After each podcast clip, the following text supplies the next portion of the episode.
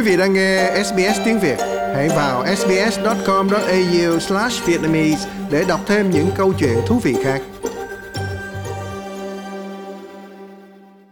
Ủy ban Hoàng gia giám sát chất lượng và an toàn người cao niên vừa công bố một bản phúc trình tạm thời nhấn mạnh vấn đề sao lãng với những người Úc lớn tuổi dễ bị tổn thương trong hệ thống chăm sóc người cao niên.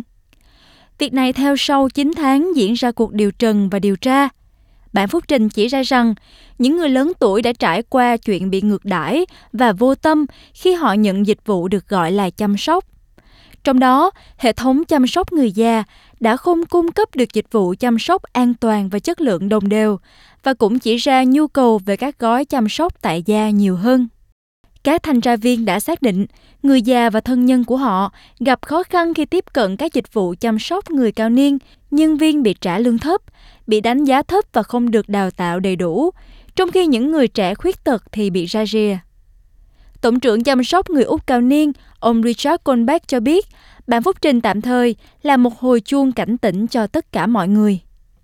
I said to industry last week in anticipation of the report being released. Tôi đã phát biểu với ngành kỹ nghệ hồi tuần trước rằng hy vọng bản phúc trình sắp ra mắt sẽ khiến tất cả chúng ta phải chú ý và nó đã thực sự làm được điều đó một cách đáng kể.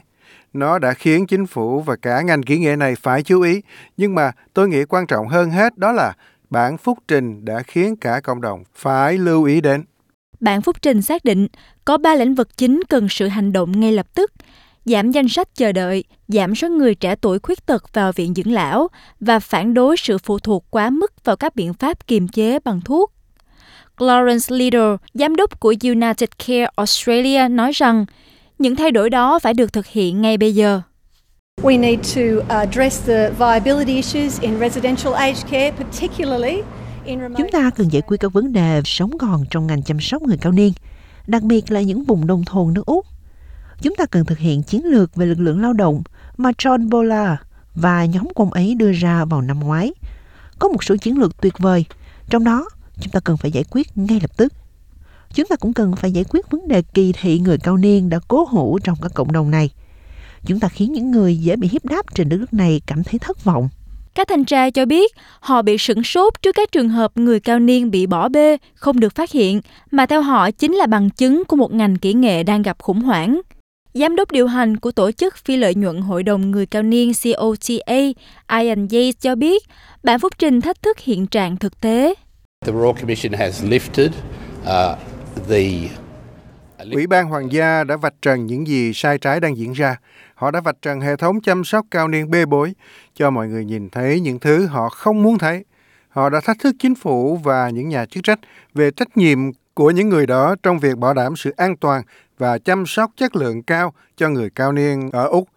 Đây không phải là vấn đề về quy định, mà nó dẫn đến việc liệu họ có được tài trợ đầy đủ hay không, ai là người chịu trách nhiệm, hệ thống này dành cho ai, hệ thống này nên hướng về người cao niên Úc và gia đình của họ.